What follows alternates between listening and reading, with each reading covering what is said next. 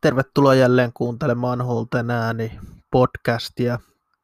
Tällä viikolla toista lähetystä teen se, ja Crystal Palace -otteluahan hieman puhutaan, mitä se ottelu tuo tullessaan niin Villalle kuin Crystal Palaceillekin. Everton-ottelusta myös muutama sana. Sen lisäksi otetaan ennen kaikkea niin Villan nuorten esitys, mikä juuri loppui noin tunti sitten. Villan hieno esitys, kun vastassa oli West Bromwich Albion tuosta naapurista, kun Villa aina loppuotteluun asti menee ja meni, mikä oli totta kai hieno asia. Ja se myös kertoo sitä, että Villa on jatkuvasti eteenpäin menossa. Mutta tosiaan Villa on eteenpäin menossa ja tosiaan F A Cupin, nuorten F A Cupin loppuotteluun edellisen kerran yksitoista vuotta sitten, kaksituhattakymmenen vuonna. Edellisen kerran Villa loppuottelussa F A Youth Cupissa pelannut. Ja silloin tappio tuli Chelseaä vastaan. Kolme kertaa on siis Villa pystynyt turnauksen voittamaan. Edellisen kerran Moorin veljesten johdolla ja Stefan Moorehan kapteenina silloin, jonka ura ei kuitenkaan aivan ikinä niihin sfääreihin, niihin sfääreihin mennyt, mitä hän ehkä itse odotti sekä mitä Villa-fanit häneltä odottivat. Ja tosiaan Stefan Mooresta sen verran, että jos haluaa Stefan Moore, Moorin tarinan kuunnella, niin Atletikin tuhatyhdeksänsataaseitsemänkymmentäneljä podcast Spotifyssa ainakin, siellä on mielenkiintoinen Stefan Moorin haastattelu, noin neljänkymmenen minuutin pätkä, missä Stefan Moore kertoo, että missä meni vikaan. Erittäin mielenkiintoinen haastattelu. Stefan Moore kertoo sitä, se kannattaisi jokaisen, joka noissa akatemioissa pelaa, niin kuunnella se haastattelu, koska aika, se antoi aika hyvän kuvan siitä, mitä pitäisi tehdä ja mitä ei pidä tehdä silloin, kun haluaa, haluaa sinne Valioliiga pelaajaksi päästä tai edes championship-tason pelaajaksi tai ykkösliigan tai kakkosliigan, jotka ovat myös hyviä liigoja ja ammattilaisliigoja kuitenkin. Ja tosiaan Stefan Mooresta ei ikinä mit, tullut huippupelaajaa, teki no, alasarjoissa uran Stefan Moore loppujen lopuksi. Veljestä tuli vähän kovempi pelaaja, pelasi ihan hyvän uran Luke Moore, mutta hänestäkään ei ikinä Villallekaan sateentekijää tullut.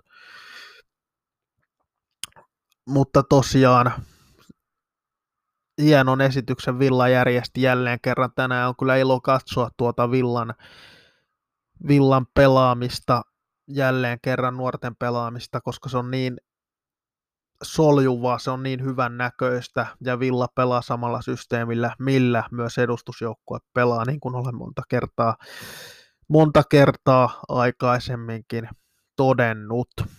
Ja se tosiaan hieno peli kaikilta. Marshallilla maalissa ei oikeastaan töitä ollut juuri kovinkaan paljon. Svinkkäs teki oman maalin, mutta muuten Svinkkäs ja Pokarde pelasivat kummatkin toppareina hyvät ottelut. Pokarde, täytyy sanoa, Pokarde teki vaikutuksen sillä, miten pallovarma pelaaja hän on, miten hyvin hän nousi pallon kanssa, kun taas Svinkkäs pisti pari aika hyvää pit- pitkää syöttöä omille, eli molemmilta vahvat esitykset.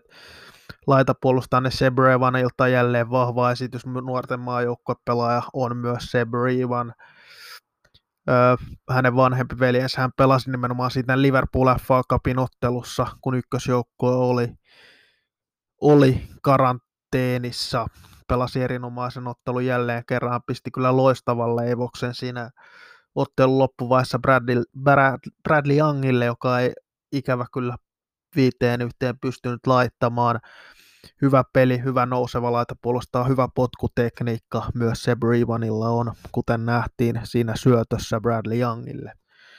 Kessler pelasi ehkä vähän hiljaisemman ottelun, mitä odotin, mutta loppua kohden pääsi vähän enemmän vauhtiin, teki kyllä hirveän kasan töitä jälleen kerran ja jalatkin alkoi, alkoivat lopussa kramppaamaan. Kesslerillä yksi niitä isoja lupauksia tässä Villan joukkueessa.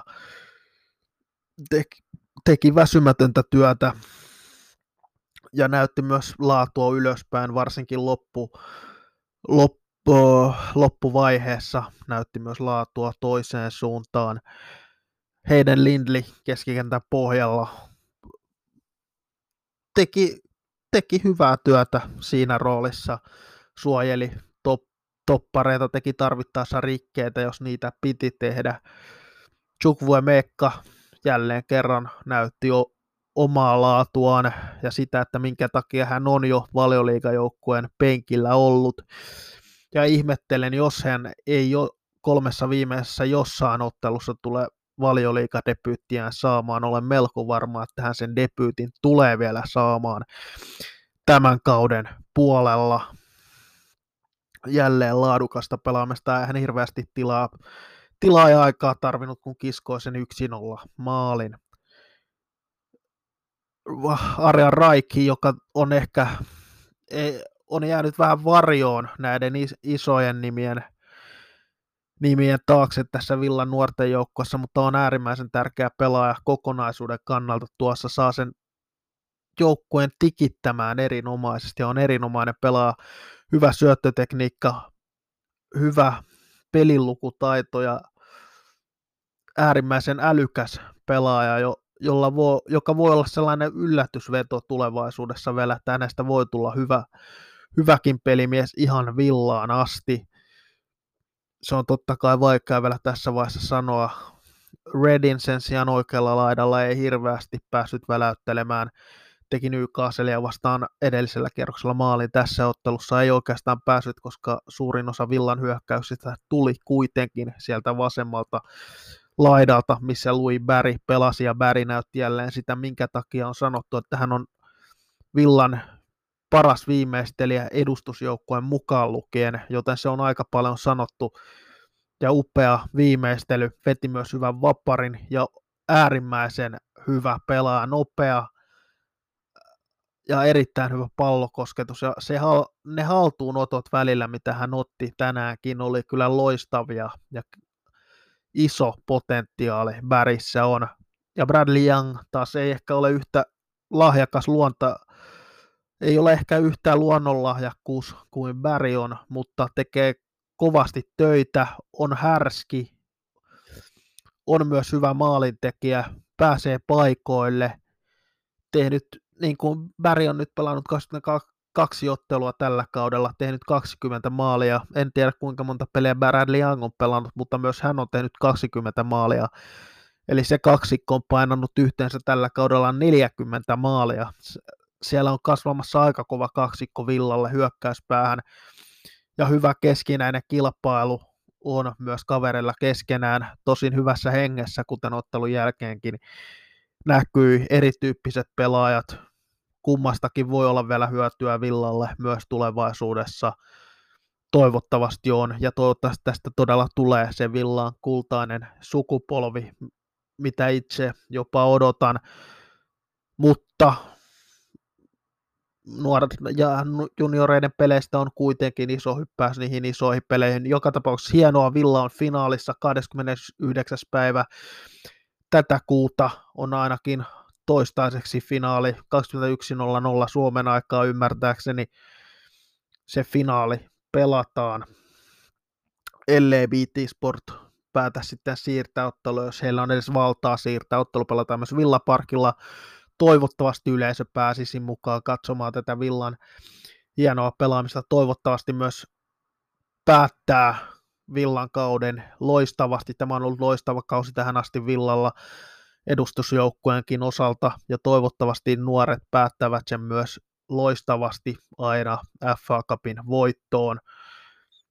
Ja täytyy sanoa, Villa on todennäköisesti ennakkosuosikki tuossa otossa. Villa on tehnyt aivan käsittämättömän maa- määrän maaleja tässä nuorten F A Cupissa.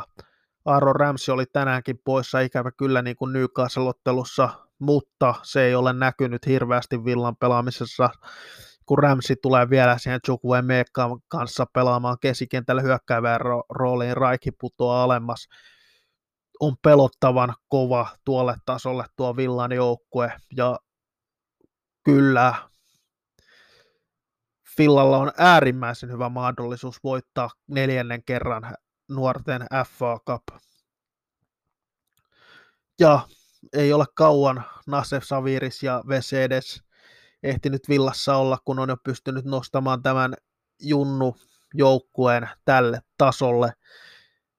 No, ei, ei varmasti sekään pelkästään heidän ansiotaan ole, mutta varmasti iso vaikutus myös sillä on, minkä tasoisia pelaajia on pystytty myös saamaan, kuten Chukwuemeka, Louis Barry tähän joukkueeseen.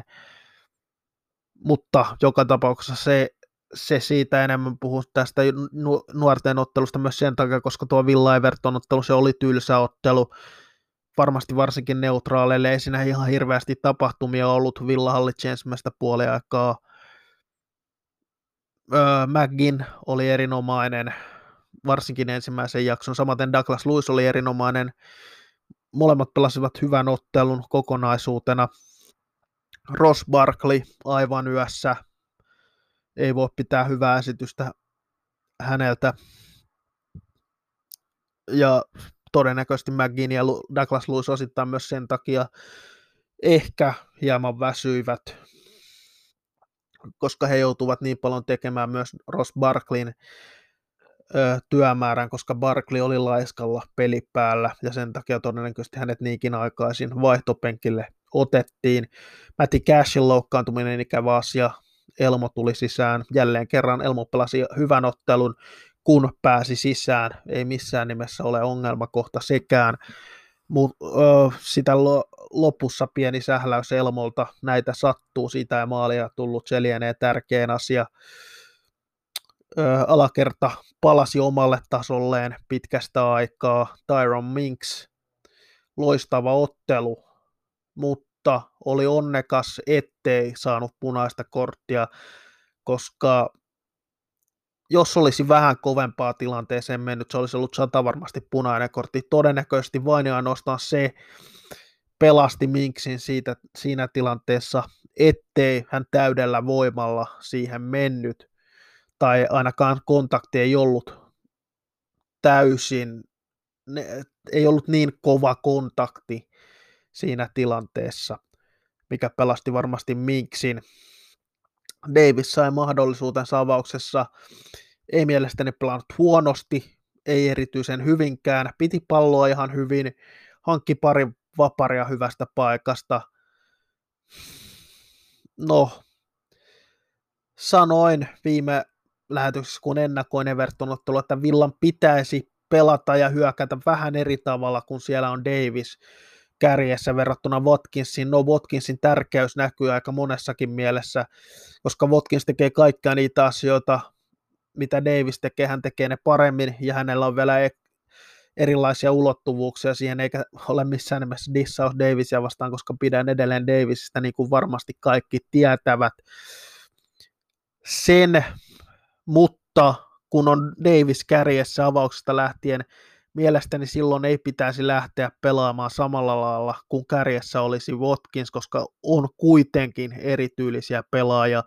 Ei Davis kaiva niitä palloja samalla tavalla kuin Watkins kaivaa. Watkins pystyy haistelemaan, minne niitä pitkiä palloja tulee.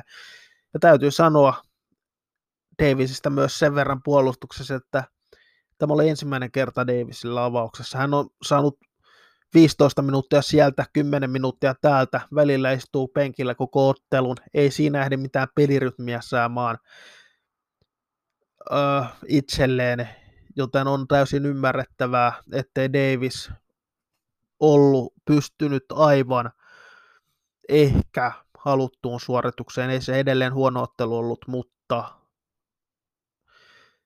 enemmän pitää valioliigatasolla pystyä tekemään kuitenkin. No, El Ghazi ja Traoré aika pimennossa kumpikin. El Ghazi tosin välillä väläytteli sentään. Targett pelasi erinomaisen ottelun.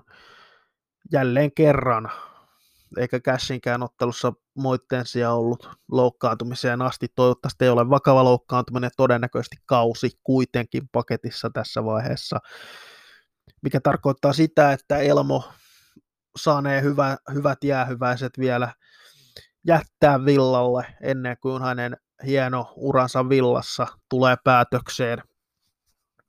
Se on hieno asia. Ja se tarkoittaa myös, että on hyvin mahdollista, että jossain pelissä myös Kane Kessler mahdollisesti tulee saamaan debyyttinsä vaihdon kautta, että Elmo tulisi pois Kessler sisään. Se on hyvin mahdollista myös.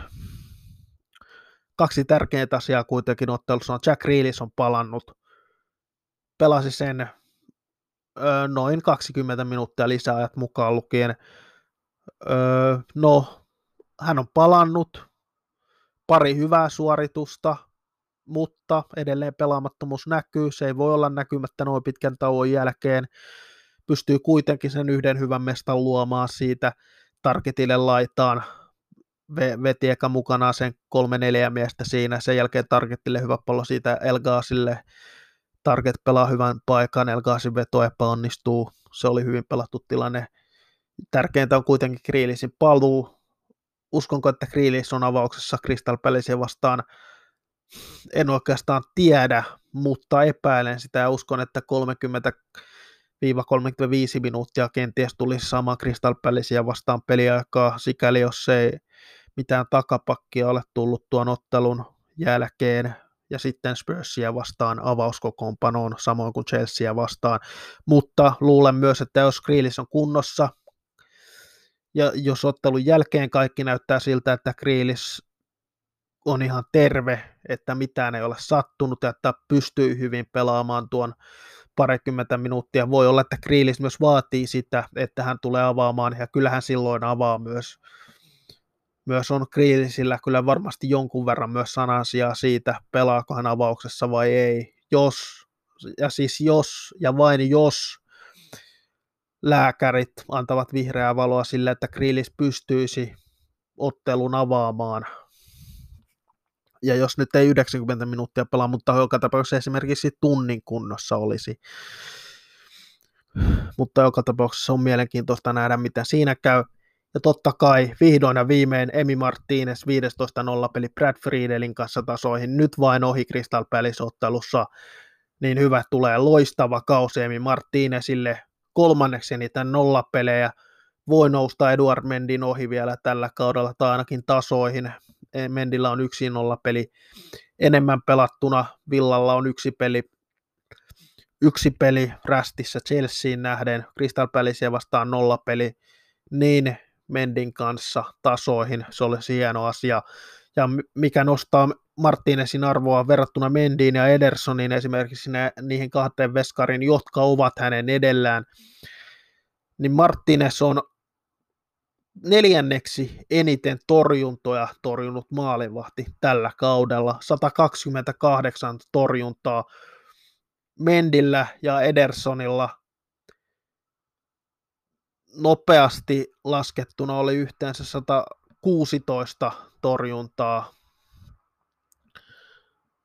joten hänellä on yli kymmenen, äh, hänellä on kaksitoista torjuntaa enemmän kuin Mendillä ja Edersonilla yhteensä tämän kauden aikana. Se kertoo, kuinka ilmiömäisen kauden Emi Martinez on pelannut, vaikka jonkun virheen hän varmasti siellä on tehnyt, niin kuin jokainen maalivahti on tehnyt, mutta on ollut yksi koko Valioliigakauden parhaita hankintoja. Diaz ja Martinez kamppailee kyllä ehdottomasti parhaan pelaajan, parhaan hankinnan tittelistä. Niin mahtava on ollut Emi Martinezin kausi. Villan puolustus on myös parantunut huimasti, koska vaikka Emillä on noin paljon torjuntoa, niin en usko, että ne kaikki on ollut mitään supertorjuntoa kuitenkaan. Villa on pystynyt aika hyvin pitämään vaarallisilta sektoreilta vastustajat pois. Toki Emi on joka pelissä sen yksi, kaksi tai kolmekin huipputorjuntaa ainakin tehnyt, joten kyllä Emi tuon ennätyksen todenteolla ansaitsee. Öö, mennään sitten Crystal Palace-otteluun, mikä on siis vuorossa sunnuntaina. No, Crystal Palace. Se on aina samalla ollut Crystal Palacella Roy Hodgsonilla. Siinä vaiheessa, kun joukkue on jo säilynyt, niin siinä vaiheessa alkaa, alkaa olla kaverit jo kesälomilla.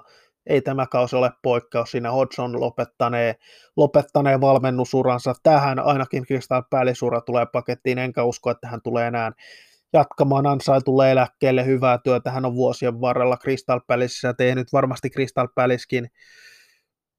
Fanit varmasti arvostavat häntä, mutta samalla myös haluavat jotain uutta, koska onhan tuo varmasti väsyttävää se, miten Crystal Palace pystyvät aina sen sarjapaikan toki säilyttämään, mutta sitten kun se sarjapaikka on säilynyt, sitten alkaa, sen, alkaa pelaajat olla jo kesälomilla. No, Crystal Palacen pelaaminen hyökkäyssuuntaan ei ole mitään ilman Wilfried Zahaa. Hän on yhtä tärkeä pelaaja Crystal Palacelle kuin Jack Grealish on Aston Villalle.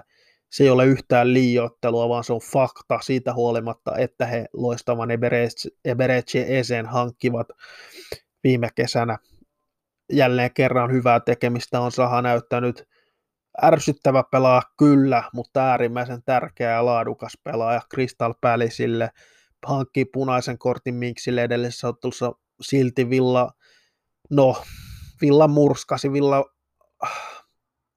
murskasi suoraan sanottuna Crystal Palacen vajaalla, täyttää dominointia, vaikka Villa pelasi koko toisen juoksupuolen kymmenellä miehellä siinä ottelussa.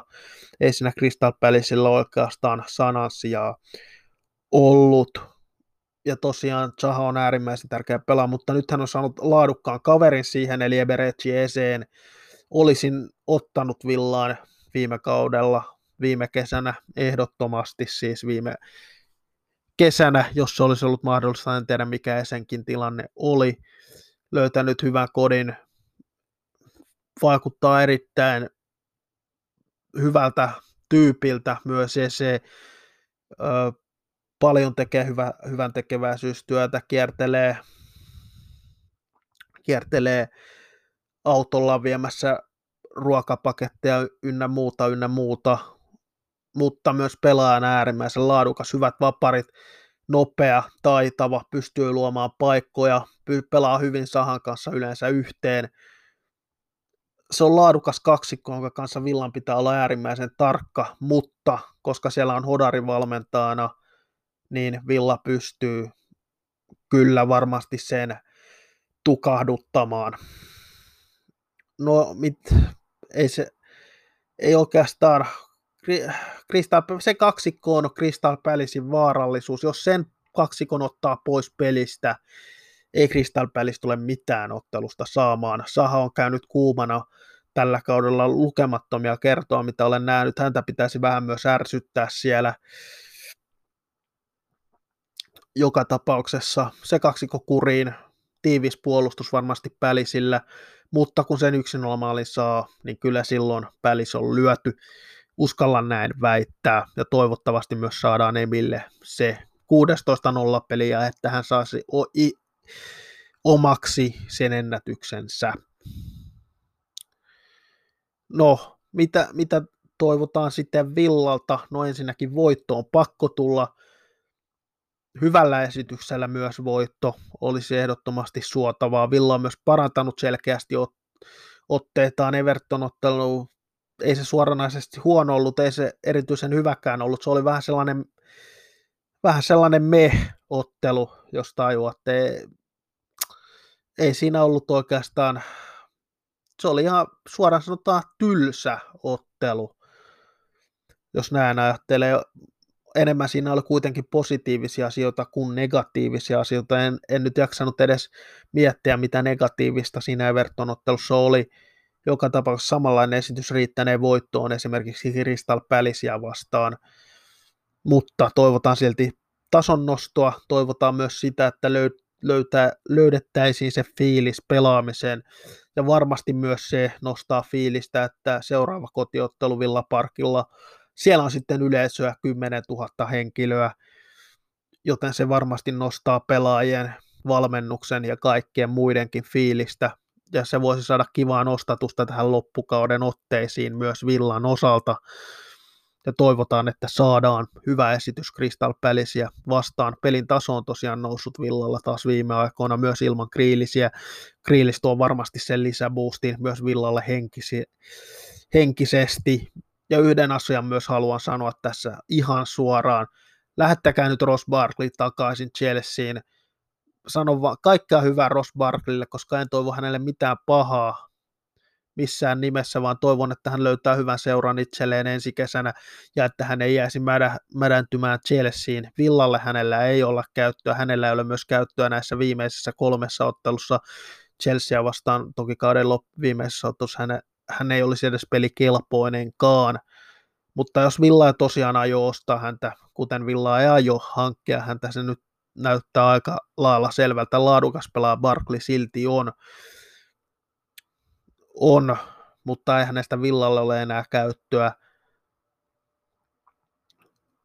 Ja mielestäni ne minuutit pitäisi nyt antaa Jacob Ramseylle ja Chukwuemeka nostaa sitten vaihtopenkille saamaan joitain minuutteja myös toivon mukaan loppukauden aikana.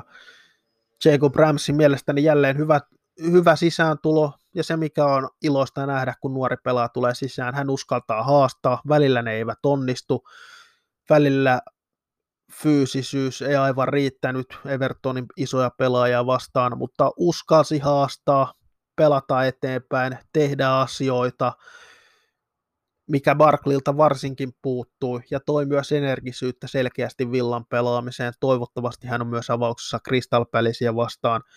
Mielelläni näkisin Ramsin ja Grealishin molemmat avauksessa Crystal Palacea vastaan. El Ghazi kuuden vuoden tauon jälkeen sai myös maajoukkuekutsun, on alustavassa Hollannin maajoukkueen ryhmässä mukana. Se menee aika tiukoille, valitaanko hänet, kolmekymmentäneljä pelaajaa Hollanti kutsui siis maajoukkueeseen. Neljä niistä on maalivahtia ja eli yksi maalivahti putoaa pois. Se tarkoittaa sitä, että seitsemän pelaajaa sitä alustavasta, kenttäpelaajaa sitä alustavasta ryhmästä putoavat pois. Toivotaan, että El Ghazi kisoihin pääsisi lähtemään. Ollut erinomainen tällä jälkimmäisellä puoliskolla, tehnyt tärkeitä maaleja, kahdeksan maalia tällä kaudella on, on kova suoritus Anwar El Ghazilta tai Anwar El Ghazilta niin kuin John McGinn häntä kutsui. Joka tapauksessa voitto pitää Crystal Palacesta hakea vaikka väkisin, ja yksi asia, mikä myös lämmitti mieltä edellisessä ottelussa oli se, että Villalla oli viisi oman akatemian kaveria vaihtopenkillä tai avauksessa, eli kokoonpanossa yhteensä viisi omaa kasvattia. Davis kärjessä pelasi yhdeksänkymmentä minuuttia, Kriilis ja Ramsey tulivat penkiltä, kun taas Vilocheen pideis sekä Chukwuemeka olivat koko ottelun penkillä. Uskon, että siinä on myös kaksikko Vilocheen pideis sekä Chukwuemeka, kumpikin todennäköisesti tulee vielä debyytin tämän kauden aikana saamaan. Toivottavasti Villa nuijii ensimmäisellä puolella Crystal Palacen neljä nolla ekan puolen jälkeen. Tokalla puolella voisi sitten antaa debyyttejä Chukwuemekalle, Vilocheen pideisille, ketä nyt ikinä vaihtopenkillä onkaan painettomassa tilassa. Näin uskon, että joku tulee saamaan debyytin Crystal Palacea vastaan. Chukwuemeka ehkä ei, koska oli tänään F A Youth Cupin ottelu. Vilocheen pideis hyvin mahdollista. Mutta tosiaan Villan avauskoko Villan avaus lienee sama, patsi Grealish tulee avaukseen, Traoré huilaa ja Watkins totta kai tulee Davisin tilalle, kun taas Crystal Palacella Mitch, äh, Crystal Palacen avaus Gaita maalissa, Dan Cahill toppareina, Mitchell vasemmalla, oikealla Ward, Milivojevic pohjalla, äh, Kojate, Eze, Kojate pohjalla yhdessä Milivojevicin kanssa, Eze kymppipaikalla, Zaha vasemmalla, Ajevoikialla, Benteke kärjessä. Benteken kanssa jälleen pitää olla tarkkana. Joka tapauksessa kiitos, että jaksoitte kuunnella. Jälleen hyvää viikonlopun jatkoa. Maanantaina ollaan kuulolla. taas. Kiitos.